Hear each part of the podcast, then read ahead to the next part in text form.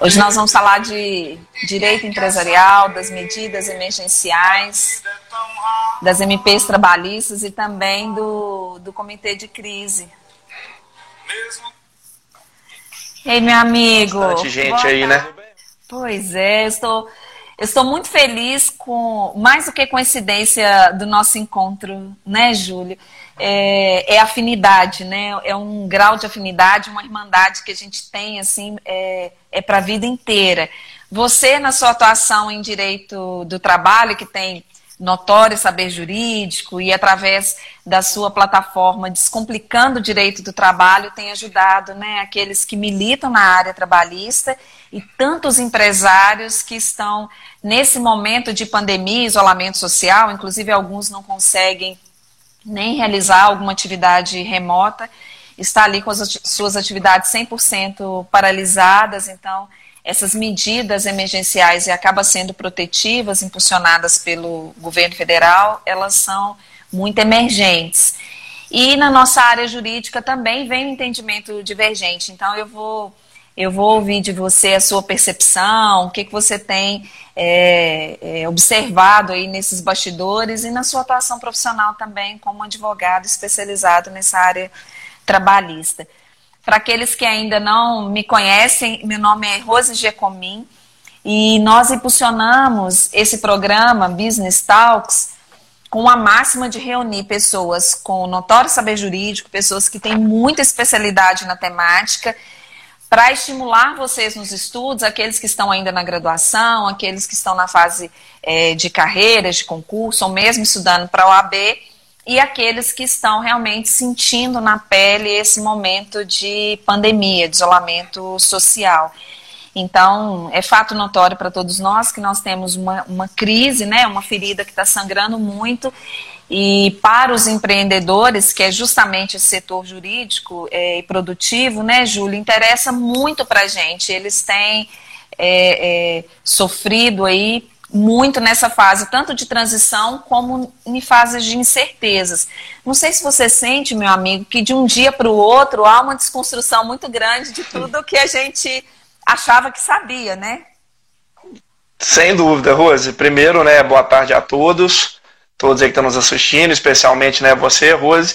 Te agradecer inicialmente pelo convite para fazer parte desse projeto é, tão bacana em que todos nós que estamos envolvidos acreditamos muito, né, Business Talks, que é justamente para é, trazer para a advocacia, para os empresários, aqueles conteúdos né, que é, muitas vezes passa despercebido, passa assim ao largo e não pode passar. Né? A gente sabe que não pode passar, então essa parte da consultoria cada dia tem é, maior relevância. Também agradecer aí né, aos demais parceiros, o Notório Jurídico, né, todo mundo que está nos apoiando aí, a AMAT, né, Associação Mineira de Advogados Trabalhistas, todos os demais que nos apoiam, né, convido a todos aí a visitar o nosso perfil também lá no Instagram, do Business Talks. É, e, Rose, só iniciando aqui falando rapidinho desse meu projeto que você bem colocou aí, que é, que é o meu canal no YouTube, né, o Descomplicando o Direito do Trabalho, como o próprio nome diz, é para tentar descomplicar algo que para muitos parece um monstro, uma coisa muito difícil, uma coisa uh, muito inusitada. E nesses tempos né, de pandemia, realmente isso é uh, dá bem complexo. E aí a gente está tentando descomplicar. Então fica também o convite para quem quiser fazer inscrição lá no meu canal ou me seguir aqui pelo meu Instagram, né, no Bahia é, ponto Júlio, Bahia sem H. É, eu estou à disposição. E estou aí às ordens para a gente bater um papo aí sobre essas mudanças do direito do trabalho, né, Rose? Que não é são verdade. poucas. Não, não são poucas. É, fala um pouquinho para a gente qual, qual está sendo a sensibilidade ou aplicabilidade. Vamos é, iniciar primeiro com a visão geral da MP 927, meu amigo. Vamos lá, Rose. É, vou falar aqui as minhas impressões, é, não só como professor, mas também como advogado atuante né, na área trabalhista, que vem, entre aspas, aí, sofrendo bastante com essas uh, mudanças legislativas. A MP 927 ela foi uh, editada nesse contexto da pandemia, justamente para tentar harmonizar algumas situações que envolvem patrão e empregado né, para que fosse ou para que seja possível a manutenção desses empregos e da renda né, desses trabalhadores. E também né, para que seja possível a manutenção das atividades empresariais. Então a MP 927 ela já traz um rol é, bem interessante de medidas que podem ser adotadas. Dentre eles, eu destaco aqui a possibilidade do, do teletrabalho, que já é uma previsão na CLT, mas ela é mais flexível né, na medida provisória 927. Tem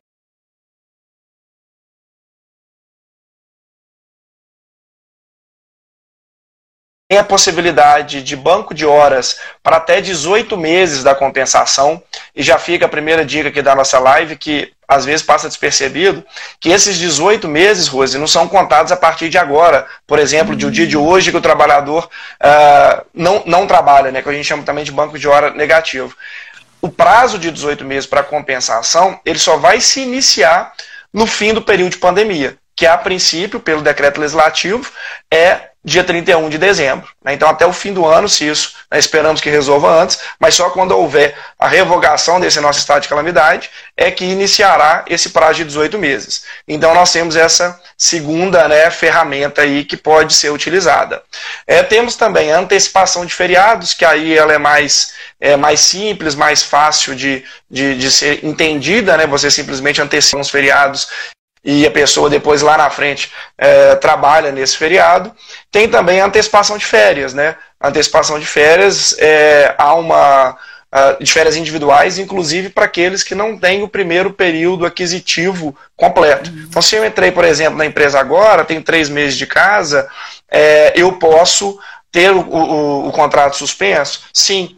Perdão, é, ter antecipação de férias? Sim. Ah, mas você não tem o primeiro período aquisitivo completo. Não tem problema. Eu fico, entre aspas, devendo essas férias para o empregador. Né? Até faço um parênteses aqui, que a medida provisória 927, aí fica como uma segunda dica já, ela prevê é, indefinidamente a antecipação de férias, ou seja, para vários períodos aquisitivos. Isso não me parece é, que pode ser feito com segurança jurídica, né? já discutimos isso em outras lives, nas, é, com outros colegas aqui da área, e a recomendação que a gente faz é para antecipar apenas um dos períodos, né? Para que não haja, é, não, não haja um, uma violação à natureza jurídica do estudo das férias. Porque imagina eu com três meses é. de casa devendo três anos de férias. Pois então, é. Esse, esse, não, tem, é, não tem razoabilidade. Não ficar ininterrupto, né? Porque ali é precisa desse momento de descanso, né? Outro Exatamente. Júlio, outro questionamento que eu estou vendo muito também que está acontecendo em relação aos benefícios. É, porque vem os benefícios também agregado ali naquele valor mensal, né? E até onde pode suspender esses benefícios, como por exemplo é, o vale refeição ou transporte e alimentação. Como que fica essa questão para aqueles que estão é. atuando em home office? Isso, essa é uma outra polêmica cotidiana aqui. É, no, no, como a pessoa está trabalhando, ainda que no regime de home office, via de regra, os benefícios têm que ser mantidos. E eu já também ressalto aqui que o vale transporte né, não é benefício. Ele é dever legal do empregador de conceder esse vale para o deslocamento casa-trabalho-casa desse funcionário. Então, se há o teletrabalho, não há esse deslocamento, ele não precisa conceder o vale durante aquele período e, obviamente, ele também não pode realizar o desconto que é autorizado por lei na ordem de 6% no contra-cheque do trabalhador. Agora, dema os demais benefícios, nós vamos ter que analisar a forma pela qual ele é concedido, Rose.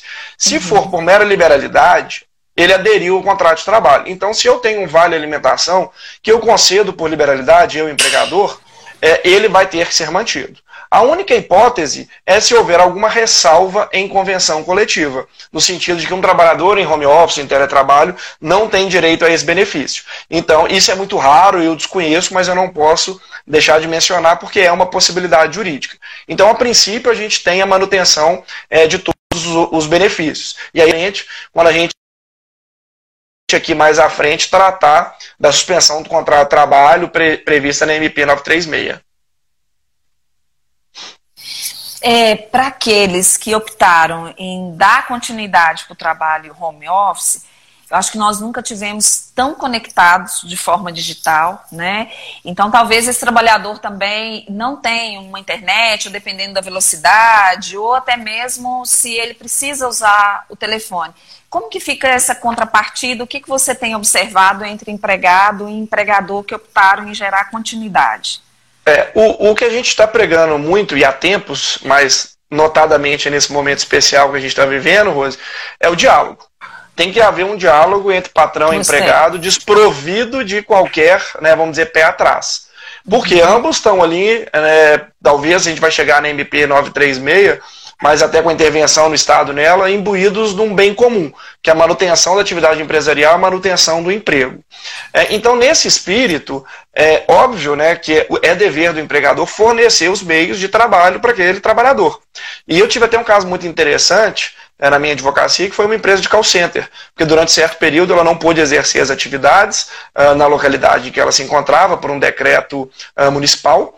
E qual foi a solução no primeiro momento? Levar esses trabalhadores para um home office. E qual era a dificuldade que ele tinha? Primeiro, de linha telefônica até tinha, mas de é, banda larga de internet.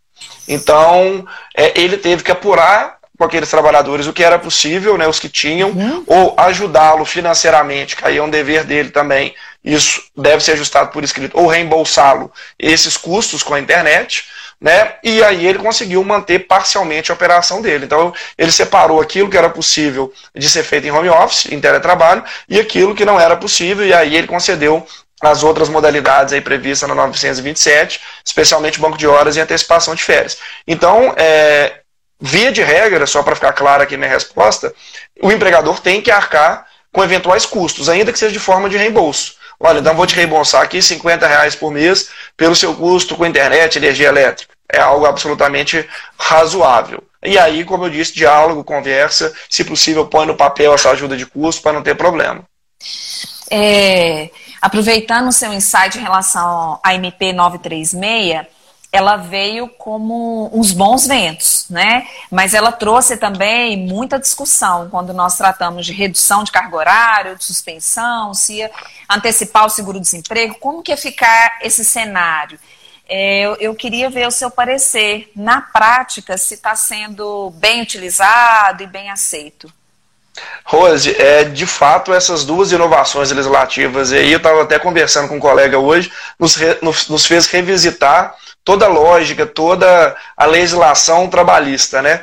Por quê? Porque existem algumas disposições é, que podem parecer que caminham para um lado e caminham para o outro. Eu chego aqui, né, a gente vai ter um tempinho, eu falo aqui até da situação do aposentado, que é uma dica também interessante para quem está, nos ouvindo. Então, o que, que aconteceu? A medida provisória 936, ela surgiu num contexto, Rose, em que o artigo 18 da medida provisória 927 ele foi revogado. Esse artigo 18, eu não sei se vocês se lembram, ele previa a hipótese de suspensão do contrato de trabalho por quatro meses sem o trabalhador receber nada o que era, obviamente, um, um, absurdo.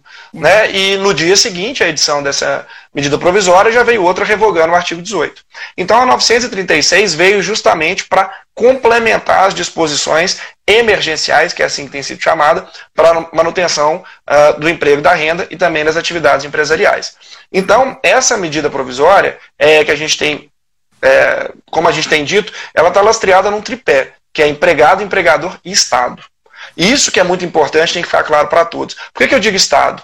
Porque talvez pela primeira vez na história, eu não tenho conhecimento, alguns colegas que, com os quais eu já debati esse assunto também, a gente não viu até hoje o Estado né, intervindo como está intervindo nessa relação, inclusive pagando o chamado benefício emergencial né, para manutenção do emprego e renda, que a gente apelidou de BEPER, mas que veio a portaria de sexta-feira e chamou de BEM. Mas enfim, esse benefício emergencial, então, ele é uma contrapartida que o Estado fornece para os trabalhadores quando eles têm a suspensão do contrato de trabalho ou quando há redução de jornada e uh, redução de cargo uh, de salário de maneira proporcional. E aí, Rose, para eu não me alongar muito e a gente ir mais aos pontos, eu só tenho que deixar claro o seguinte: de acordo com faixas salariais, que aí eu posso mencionar depois, é possível a celebração desses acordos de maneira individual. Então, o que tem que ficar claro para todo mundo é que tem que haver um acordo. E aí eu insisto na questão do diálogo. Porque se for algo imposto pelo empregador, e o trabalhador não concordar com aquilo, for coagido, ameaçado a assinar um acordo de redução de jornada e salário ou um acordo de suspensão do contrato, lá na frente nós vamos ter um problema jurídico muito sério. Né, que você bem sabe aí que é o vício do consentimento. Então esse acordo vai ser nulo de pleno direito. E aí nós vamos ter com qual, como consequência, né, o pagamento de salários para esse trabalhador e tudo mais. Então, esse é o primeiro ponto, é um acordo. E aí, a grande dúvida que existia dizia respeito à constitucionalidade desse acordo individual. Na medida em que o artigo 7 inciso 6 da nossa Constituição prevê de maneira muito explícita que a redução de salário só pode ocorrer por negociação coletiva, ou seja, com a participação do sindicato. No entanto, o Supremo Tribunal Federal, há dez dias atrás, decidiu, né, pela constitucionalidade, ainda que em sede cautelar, uh, dessa previsão da medida provisória, trazendo uma segurança jurídica e o fundamento básico é justamente uh, esse momento emergencial que a gente vive. Né? Então, neste momento excepcional, essa exigência da Constituição está sendo relativizada diante da necessidade uh, de decisões ágeis que precisam ser tomadas e diante desse tripé que eu estou mencionando, que é a participação do Estado. É, que foi assim fantástico, inesperado, mas fantástico e é essencial, porque se o agente econômico ele deixa de existir, também aumenta-se o índice assim exorbitante em relação ao desemprego no nosso país, que já é preocupante, já é, né? Já Sem é dúvida. preocupante. É, e tem uma outra MP também, Júlio, que é a 944, que ela traz essas linhas de crédito. O que a gente tem observado na prática empresarial e que não tem tanta facilidade assim, até porque a instituição financeira ela precisa de algumas garantias para liberar esse crédito. Como que você tem, tem atuado e como que está a percepção na sua visão em relação à MP 944? Ô Rose, é, de fato há essa previsão. Eu conversei com alguns, alguns clientes sobre ela, principalmente aqueles que tiveram atividade paralisada integralmente, uhum. né? Mas, sinceramente, não conheço ninguém ainda que tenha conseguido acesso a esse crédito. É, e eu vi que havia uma, né, senti deles. É, não posso falar com toda a propriedade, porque não fui eu quem, né? Fui até os bancos, etc. Mas me relataram quem teve uma primeira intenção da dificuldade de acesso ao crédito e da dificuldade de aprovação e também de taxas, né, do chamado spread aí, que era cobrado pelas instituições. Então eu não conheço ainda quem aderiu a, a esse programa. E do ponto de vista trabalhista, ele traz também uma importante reflexão, que é uma, uma possível estabilidade para aqueles que tomarem, que contraírem este crédito, uma estabilidade dos funcionários, de não poder dispensar durante aquele período, né, 60 dias, dois meses, uh, dos créditos. Tem uma previsão nesse sentido, mas ainda não foi amplamente debatido, até pela uh, ausência de utilização ainda né, dessa, dessa ferramenta, que me parece muito importante uh, e muito salutar. Né? Eu não, eu não quero te perder de vista. Vamos, vamos dar os bons ventos para quem está nos acompanhando agora, que nós temos um encontro, inclusive com a carga horária maior, não é, Júlio?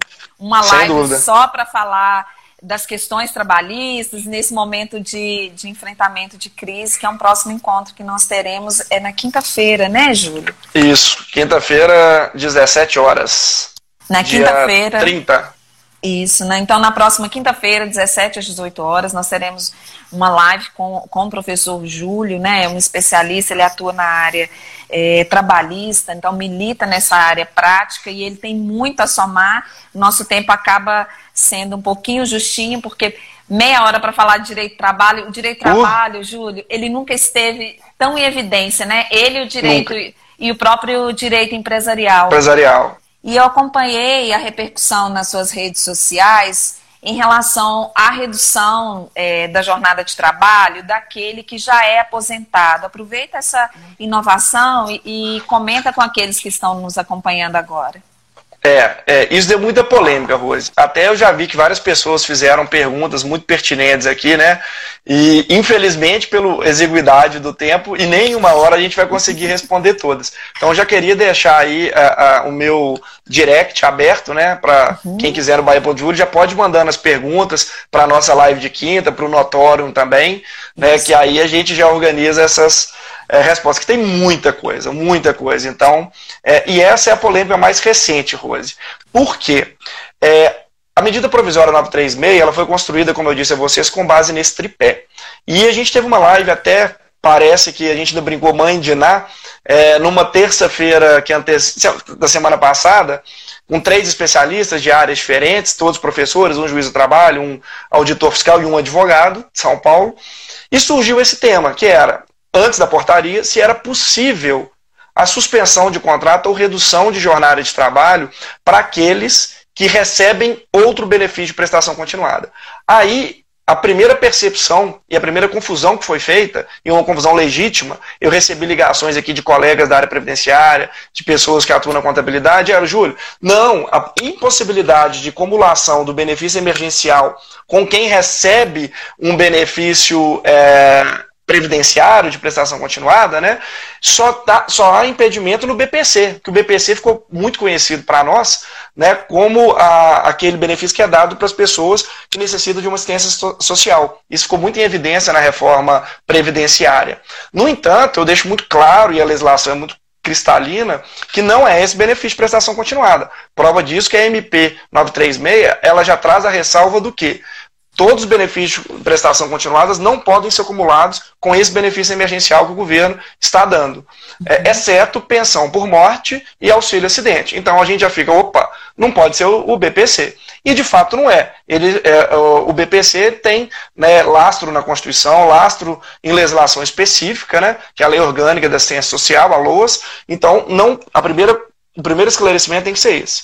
Então aí instaurou-se a controvérsia. A partir do momento que a aposentadoria, que é a mais corriqueira e o benefício mais corriqueiro, é, não pode ser acumulado com esse benefício emergencial dado pelo governo, e aí previsto na MP 936, uma interpretação, vamos dizer, mais, mais elástica, mais extensiva da, da MP, nos conduziria a quê? A proibição dessa, dessa suspensão ou dessa redução. Uhum. E a reflexão que a gente fez é que nos parecia que sim, é, porque dentro desse tripé a gente não teria o Estado. Se não tem o Estado, aquele trabalhador, por exemplo, que recebia 3 mil reais é, na empresa, ele teria o seu contrato suspenso e não receberia mais nada.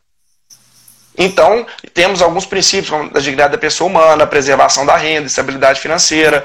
Então, isso ficaria gravemente prejudicado. Embora os que argumentassem em sentido contrário invocassem a ausência de uma vedação expressa no texto da medida provisória, invocassem também que a, manutenção da renda estava garantida por esse outro benefício, que no caso é a aposentadoria. Então instaurou-se essa, essa divergência, muito válida e muito legítima.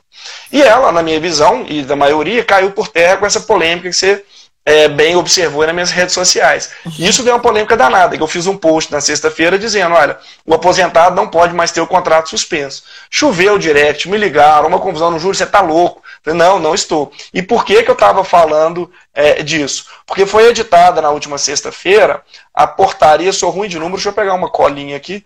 É, já fico devendo o número para vocês aqui, mas já chego nela.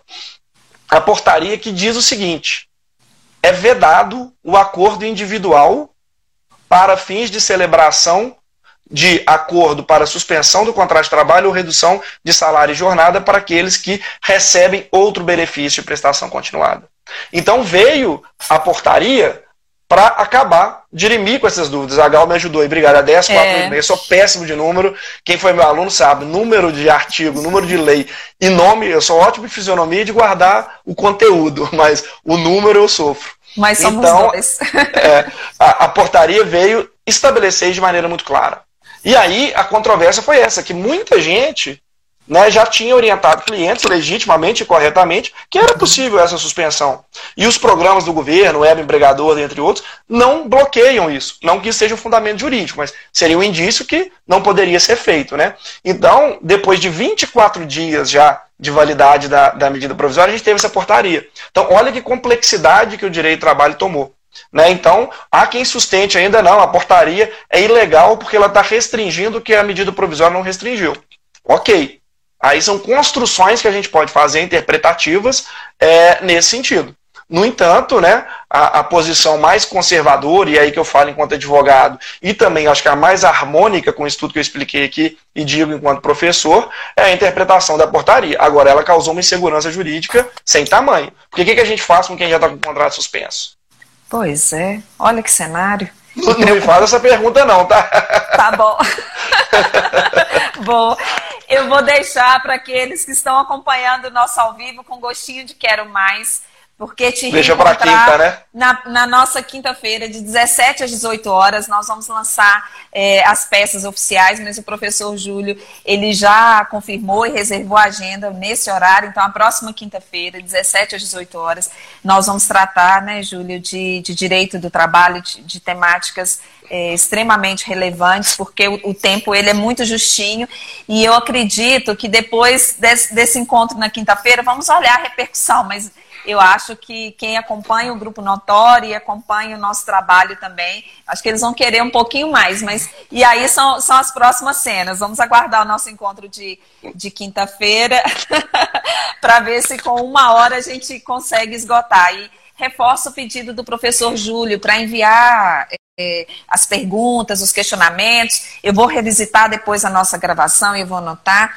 para que nesse encontro na quinta-feira a gente consiga é, é, abraçar o máximo de, de questionamentos para ajudá-los aí nessa fase.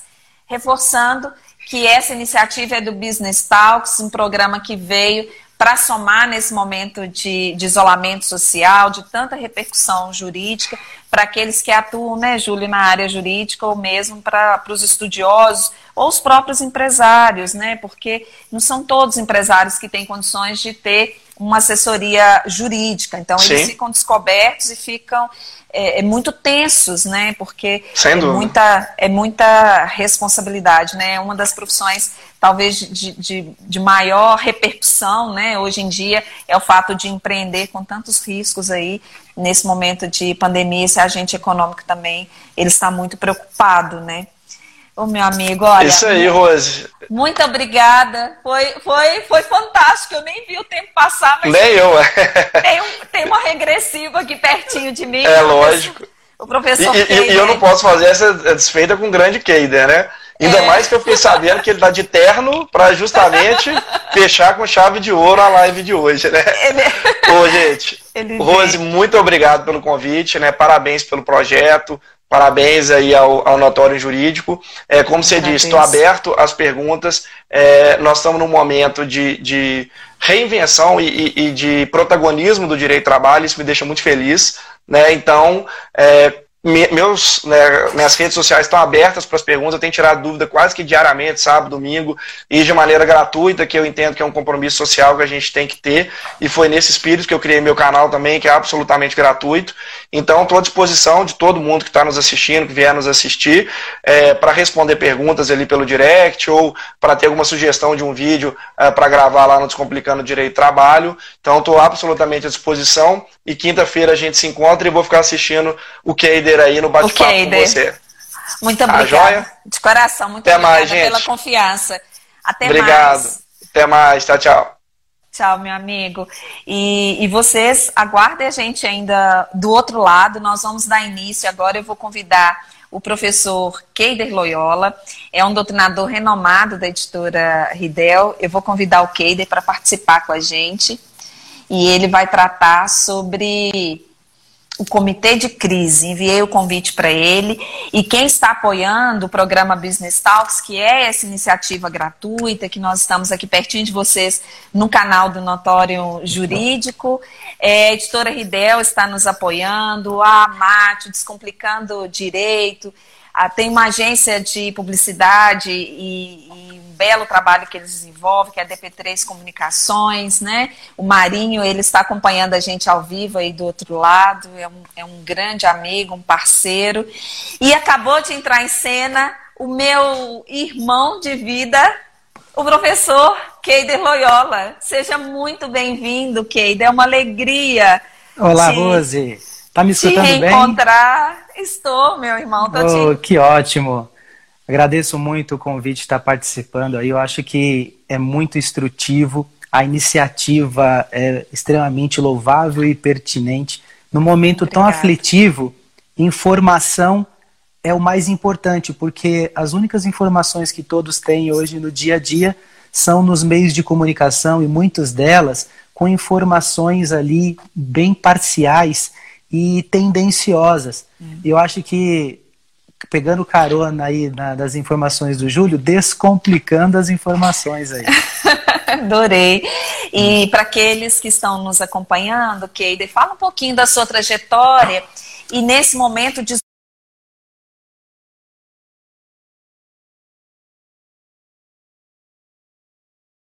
isolamento social, um pouco da sua atuação profissional, que eu já, já conheço, fico do outro lado aplaudindo, mas que, que eles ainda não sabem, você não parou, né, nesses dias. Não, não parei, Rose. Eu atuo como procurador. Da mesma forma que vocês aí em Minas estão acompanhando, todo mundo aí, o Brasil inteiro, acompanhando os seus estados, seus respectivos decretos estaduais. Aqui em São Paulo, nós temos também as nossas obediências aqui ao decreto também, da mesma forma e supletivamente ao decreto federal. Então, eu atuo diretamente como único procurador responsável pelos contratos dados como é, dada a emergencialidade que o caso reclama, por dispensas ali de licitação, como também todos os casos de licitação que tiveram que ser suspensos. Então, pegando inclusive na carona nas informações que vocês estavam prestando, imagine, muitas das pessoas aí pode estar imaginando o contrato de trabalho, aquela relação direito privado versus direito privado.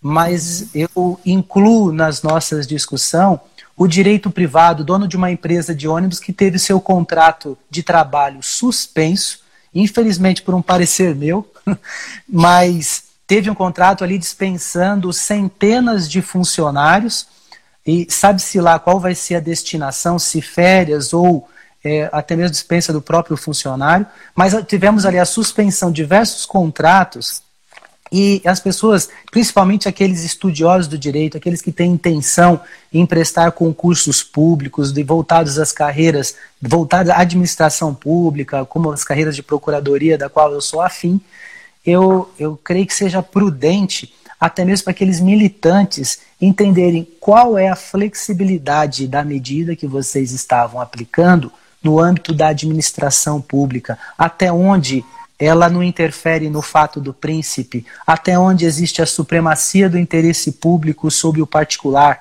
até onde as, as, o interesse público clamado no decreto 6 2020 federal é, e supletivamente aqui em São Paulo.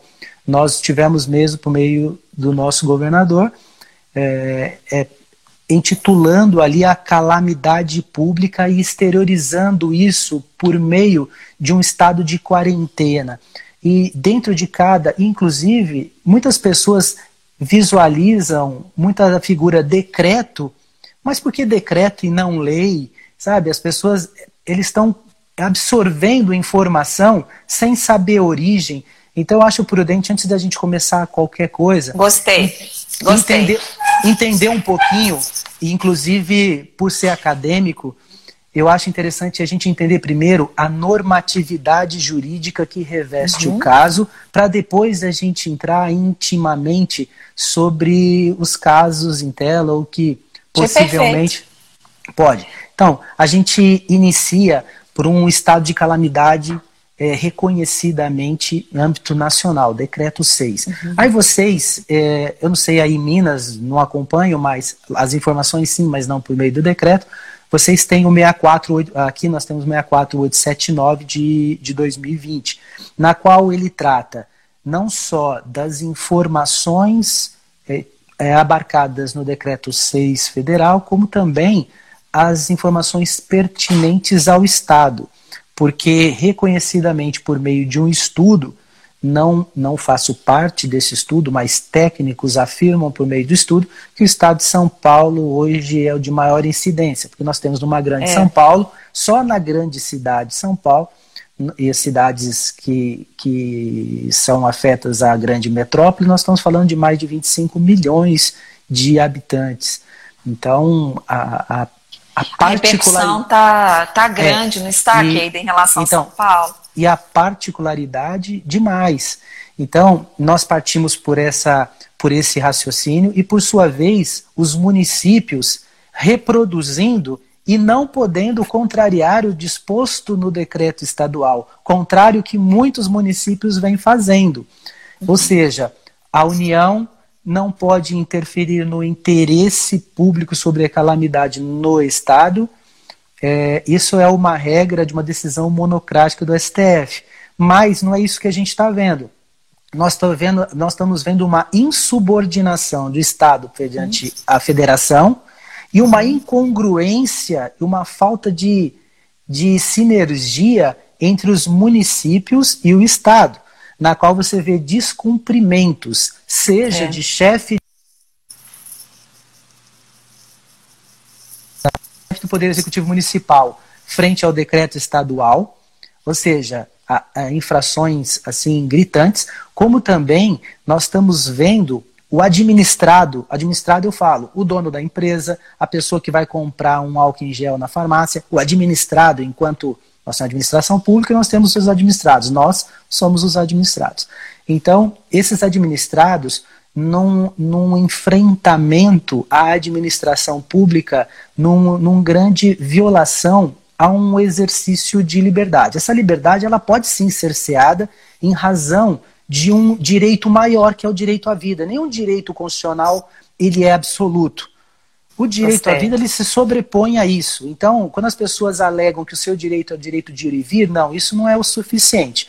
Mas o que está acontecendo, Rose, é a desobediência civil a desobediência das pessoas descumprirem e abrirem seus comércios para falar o seguinte: ou eu morro de fome ou eu morro de Covid. Então, até onde as aplicações de multa, até onde as, as pré-estipulações contratuais, por exemplo, aqui o Júlio falou até agora, até onde elas efetivamente vão ser cumpridas e não vão ser alteradas no ramo do direito do trabalho. Porque o, o direito do trabalho, é, inclusive, foi meu grande vilão no concurso público em todos os que eu já prestei. E, não e foram vamos poucos. aproveitar essa pauta de é, concurso público é. para você comentar com, com é. aqueles que estão nos acompanhando. Quantos concursos você já foi aprovado, meu amigo? Tem, tem 37 aprovações em concursos. Olha, olha que e... bela conquista, hein? então, eu, eu na, no meu conhecimento técnico, diversas áreas que eu já atuei junto à administração pública e poderes da administração, eu posso falar com propriedade que ninguém está falando com propriedade plena, porque o STF se manifesta com certo com uma certa reverência aos estudiosos, mas não chega a uma conclusão. Os decretos, eles não exaurem tema, eles não tratam o que vem a ser, por exemplo, um estabelecimento comercial essencial para se manter aberto. Uhum. Por exemplo, ótica pode ficar aberto, porque ótica, olho é na área da saúde. Então, então são várias características. Então, a normatividade sobre esse tema é importante, porque nós temos a Constituição logo de início, no artigo 196, ele trata do direito à saúde. Então, se eu tenho direito de saúde, e aí você fala assim, mas por que por meio de decreto o chefe do executivo o faz? Simples, pessoal. Porque por meio do decreto o chefe do executivo, por ato privativo que lhe é afeto, ele externiza uma manifestação. Lógico que nós não estamos falando de decretos autônomos, porque nós não temos muitos espaços para isso. Mas você, vocês podem ver que o decreto ele simplesmente se reveste na, olha, nós estamos em estado de calamidade, ponto. Olha, e os estados vai falar aí especificamente, tecnicamente, e tematicamente sobre o seu, seu tema, porque é, vocês vão ver hoje que existem estados que estão com um problema equivalente ao Covid, ao mesmo, com um problema tão é, é, pesado quanto H1N1. Aí você pega lá o Amazonas, você não sabe do que, que a pessoa, qual gripe que a pessoa está morrendo. Tá? E, e, que tipo de febre, se é amarelo ou não. Então, é, e hoje, é, agora, particularmente, Rose, é a opinião do Keider, agora não mais um procurador falando, até porque, porque senão sobra a mim responsabilidade funcional. Perfeito. Mas, eu fiz essa, essa, essa breve antes, mas eu, os chefes do executivo hoje, com muitas exceções, seja estadual e municipal, para eles é uma certa conveniência para que se mantenha os decretos de calamidade, por quê? Bens, aquisição de bens, serviços, serviços de, de engenharia, insumos, todos eles, estão por dispensa de licitação pela ia, 13979. Eu ia te perguntar como que está a nossa lei de isso, licitação vamos, nesse então, momento. Nós vamos, nós vamos falar tecnicamente até sobre isso. Então, é conveniente, eu não estou dizendo que paira em probidade ou coisa parecida, não, mas é conveniente, porque muita coisa de saúde pública que não era feito num estado de uma situação normal é, está sendo colocado agora. Então, isso me incomoda muito e, por ser o procurador responsável no comitê de enfrentamento, eu venho enfrentando realmente essa, essa força contrária e essa avalanche que vem. Mas eu tenho que salvaguardar o quê? Poxa, eu não posso aplicar mais as pessoas que conhecem administração pública, nesse momento eu não posso mais aplicar as regras do artigo 24 ou até mesmo do 25 da 8666 eu não aplico mais essas regras de dispensa ou inexigibilidade de licitação da regra da 8666. Agora não, eu vou aplicar a 13979 de 2000, que é que falaram agora, em especial ao seu artigo 4 que fala, olha, vai ficar dispensada a licitação e pelo período de, da, da quarentena e da calamidade para aquisição de bens, insumos, prestação ali de serviços, inclusive aqueles de engenharia. Então a norma é uma norma aberta, na qual a interpretação para ela é subjetiva e pode ser comportada aí diversos tipos de trabalho. Então, o que me incomoda muito é que está sendo colocado aí uma interpretação extensiva. E na administração pública, segundo Seabra Fagundes, ele falou que administrar é aplicar a lei de ofício, Rose. E se aplicar a lei de ofício, é aplicar o que nós temos por lei.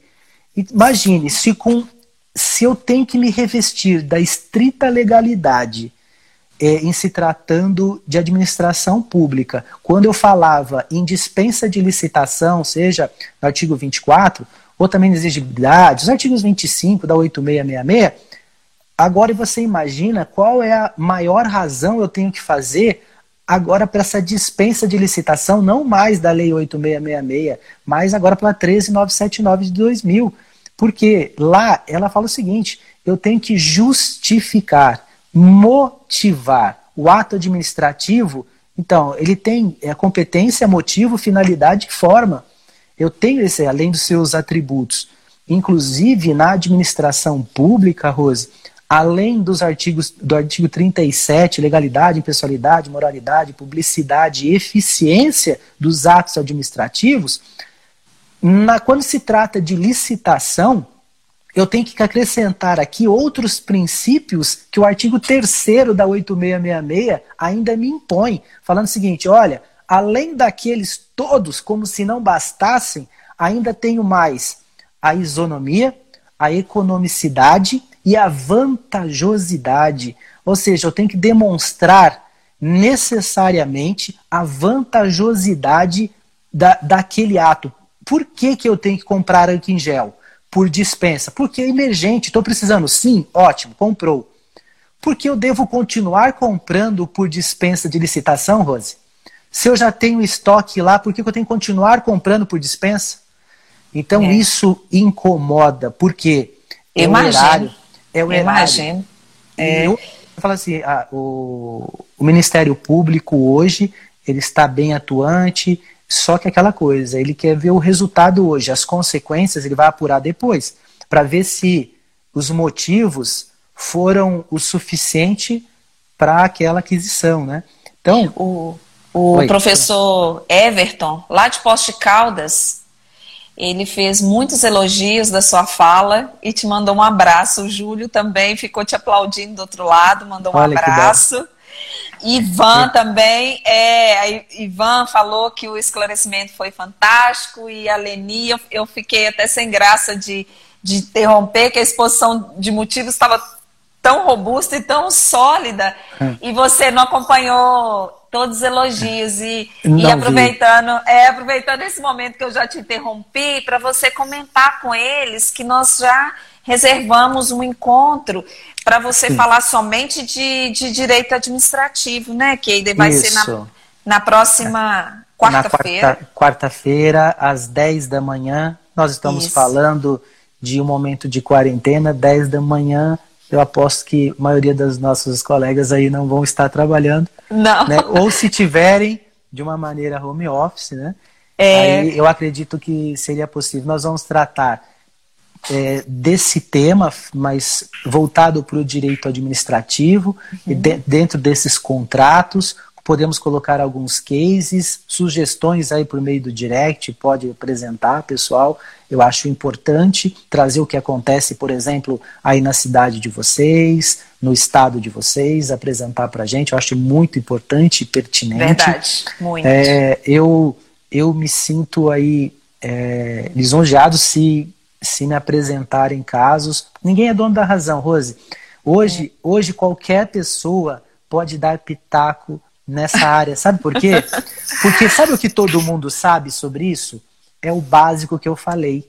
Decreto federal, decreto estadual, seus decretos municipais dentro de cada estado, o artigo 196, que nós temos obediência ao artigo 37 da Constituição, mas nós devemos obediência também aos princípios subsidiários da Lei 866, do seu artigo 3 Nós temos a obediência da Lei 13979, que ela se aplica nesse período de excepcionalidade da emergencialidade e não se aplica, portanto, o artigo 24 e, a dispensa de exigibilidade 24 e 25 da 8666 e eu estou tratando de aquisição de bens, consumo, eh, de, de, de insumos em engenharia e tudo mais. Então, quer dizer, além dessa temática, nós vamos falar pontualmente todas aquelas empresas que prestam serviço para a administração. Quais delas, por exemplo, professor. Qual tipo? Tem professor que é temporário, tem professor que é efetivo, tem uhum. pessoas que prestam serviço de limpeza, tem merendeiras, pessoas que trabalham de serviço de alimentação escolar e é serviço também terceirizado, muitos deles não são efetivos. Como que fica essa relação da é. administração empresa e dessa empresa ser, e funcionário? Será que essa pessoa teve o contrato, veja bem, a empresa, ela teve o contrato dela de trabalho, imagina, entre lá, 190 funcionários, de merendeira, de, de a empresa vai lá e faz a merenda na escola, né? Agora, poxa, uma saída aí para o Júlio trabalhar também. Júlio, forte abraço, meu amigo. E você pode trabalhar com essa ideia, porque você imagina essa empresa, ela não deu causa à situação, ela não tinha como prever a situação, que é um dos requisitos importantes para a escusa é. de responsabilidade no direito de tra do trabalho. Ela não deu causa a isso. Então, é. como que eu vou sujeitar, apenas porque ela tem maior capacidade econômica, eu vou impor o ônus da obrigação financeira carregada nas costas do empregador? Essa conta, Rose, seja financeira, seja moral, humana, ela tem que ser partilhada e na medida proporcional para cada ser humano tem que levar para casa um pedacinho desse fel aí, desse bolo de fel. É. Todo mundo vai levar mesmo, não é, é inevitável. Isso e é como o nosso, o nosso sistema multiportas, quando nós falamos de conciliação, mediação arbitragem, como a negociação ela sempre ela ficou em evidência, mas ela nunca foi tão atual como agora, não é? Igual você quando cita em relação aos terceirizados, que é iniciativa privada, né? E qual a responsabilidade do poder público? Então, essa construção, ela acaba sendo diária. Primeiro depende é, dessas medidas para enfrentamento de crise. Então, tem, tem muita legislação esparsa, tem que verificar o direito realmente no caso concreto, e dependendo do status, até em relação à região. Né? Então, de repente, uma tratativa em São Paulo é diferente num outro estado, então isso tem que revisitar. É, é Mas é diferente. A, a importância da, da, da, sua atuação, você não parou esses dias, né, Keide? Não parei nenhum dia, é, inclusive me assiste aí o Rodrigo é, e o Alex. Alex é, ele é mais do que estagiário, funciona melhor que muito procurador aí de carreira como eu. É um espetáculo. O Rodrigo esse é o meu braço direito e esquerdo também. E nós três ali, para a área jurídica, é, nós não paramos nem um dia, é, não só para cuidar desses dissabores que estamos experimentando aqui, mas também para cuidar de uma cria de cinco gatinhos agora, que nasceu cinco gatinhos lá na Procuradoria, e nós também Nossa. estamos cuidando, estamos cuidando, desde já conseguimos doar três. Então, nós temos mais esse período de quarentena. Parabéns um, pela atitude, mas, viu? inclusive, quem quiser um gatinho, a gente pode despachar. Mas, Perfeito. Mas, Rose, esse momento nós não paramos. A, veja bem, eh, os demais procuradores, eles foram é, é, escalonados um dia por semana para tratar de assuntos do executivo e eu estou dentro da, do comitê de crise, na qual eu trato exclusivamente dos contratos licitatórios de modo normal, uhum. os que uhum. estão rodando de modo normal, os decretos que estão sendo editados, a normatividade, vícios possíveis de forma, de objeto, de conteúdo.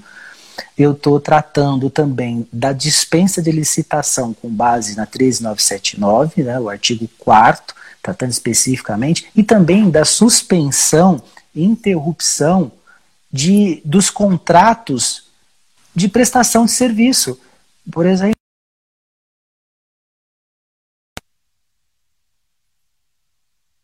se as aulas pararam, o serviço de limpeza da escola será necessário? Eu coloquei, por exemplo, o serviço vai ser parcial. Né, o serviço ali ele vai ser parcial, é, a manutenção parcial. Mas nem todos o fizeram dessa forma. Alguns interromperam o contrato e nada, nada são, por exemplo, cada cidade que você pega no estado são cento e poucos funcionários de limpeza. Você pega de merendeira, nós estamos falando de centenas também, quando não são efetivos do próprio estado. Você mencionou também, Rose, aí da, é, de uma situação, ou é necessário observar que estão aproveitando a dispensa de licitação para comprar sem o menor crédito. É, inclusive, Rose, o que o colega acabou de falar aí. É. É, boa noite. O Edu, é, o Edu Isso. também falou que, que o Tribunal de Contas também depois é, vai ter um papel chegou, importante, né? Chega, chega aqui em algumas cidades, Rose, não precisamos pontuar porque já saiu nos meios televisivos, explorar, explorar a, essa a própria razão humana, o senso de existir. Por quê? Você pega numa máscara que custa na sua unidade 20 centavos, você vendê-las por 6,80 a unidade, você vender, você vender uma máscara de 20 centavos por 180, você já é um criminoso. É. Agora, você comprar por esse preço é uma dilapidação de um recurso que poderia estar sendo muito bem e melhor destinado.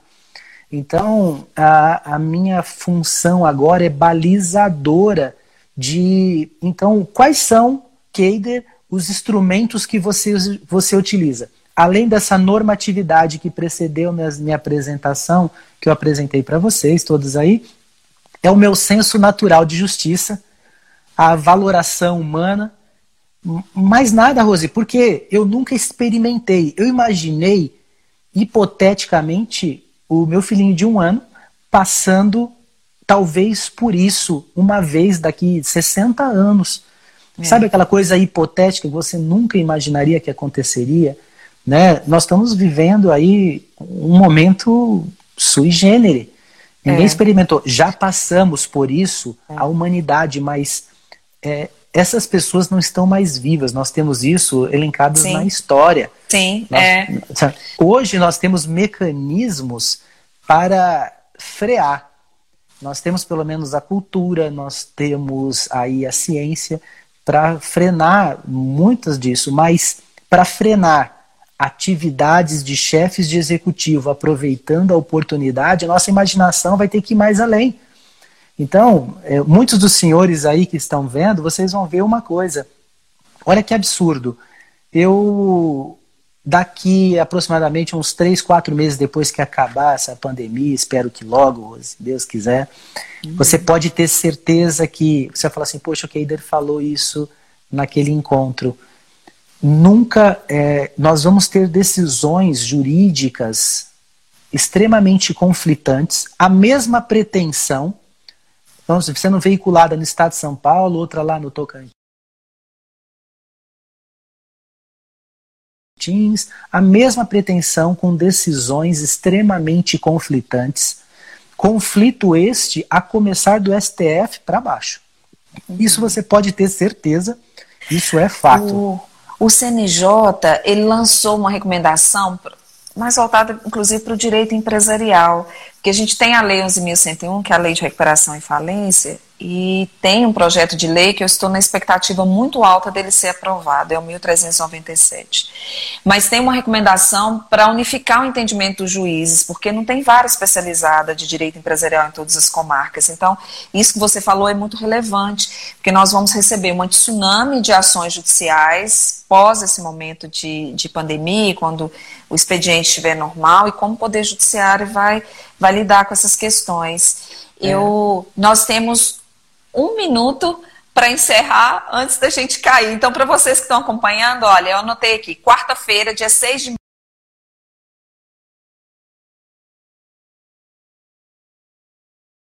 maio, Isso às 10 aí. horas da manhã, nós vamos lançar todas as peças. O professor Keide, ele já reservou a agenda, nós vamos tratar uma hora só de direito administrativo. Não perca essa oportunidade, é, um, é uma joia muito preciosa, uma joia rara, com notório saber jurídico e eu sei que vai somar muito aí nos seus, nos seus estudos, né? Para vocês que nos acompanham, para aqueles empreendedores também, porque o setor produtivo ele está sofrendo muito. Keide, meu irmão, você é, recebe meus aplausos, meu abraço. Muito obrigada pela sua confiança. Impulsionar Business Talks é, sem você não estava nem sendo possível, né? Você foi cotado. Por onde eu vou, eu te levo. Por essa pessoa nobre que você é né? É, realmente é, um, é um anjo de luz. Obrigada ao Grupo Notório que, que cedeu o espaço para a gente, na pessoa do Ala, e o Marinho, que está coordenando também todas as atividades. E no, na plataforma, portal F5 de Notícias, tem uma entrevista do professor Keider também, que o Marinho vai publicar depois é, da sua entrevista. Tá joia, pessoal. Um forte abraço. Agradeço, Rose, a oportunidade. Estou à disposição para esclarecimentos aí no direct. Isso, eu que agradeço. Muito obrigada a todos. Quarta, até quarta-feira. Quarta, foi... quarta, da outra semana, né, Rô? Da outra semana, dia quarta 6 de maio. Semana. 6 de 6 maio. de maio. Meu irmão, que Deus Fica continue Deus. te abençoando. Até breve.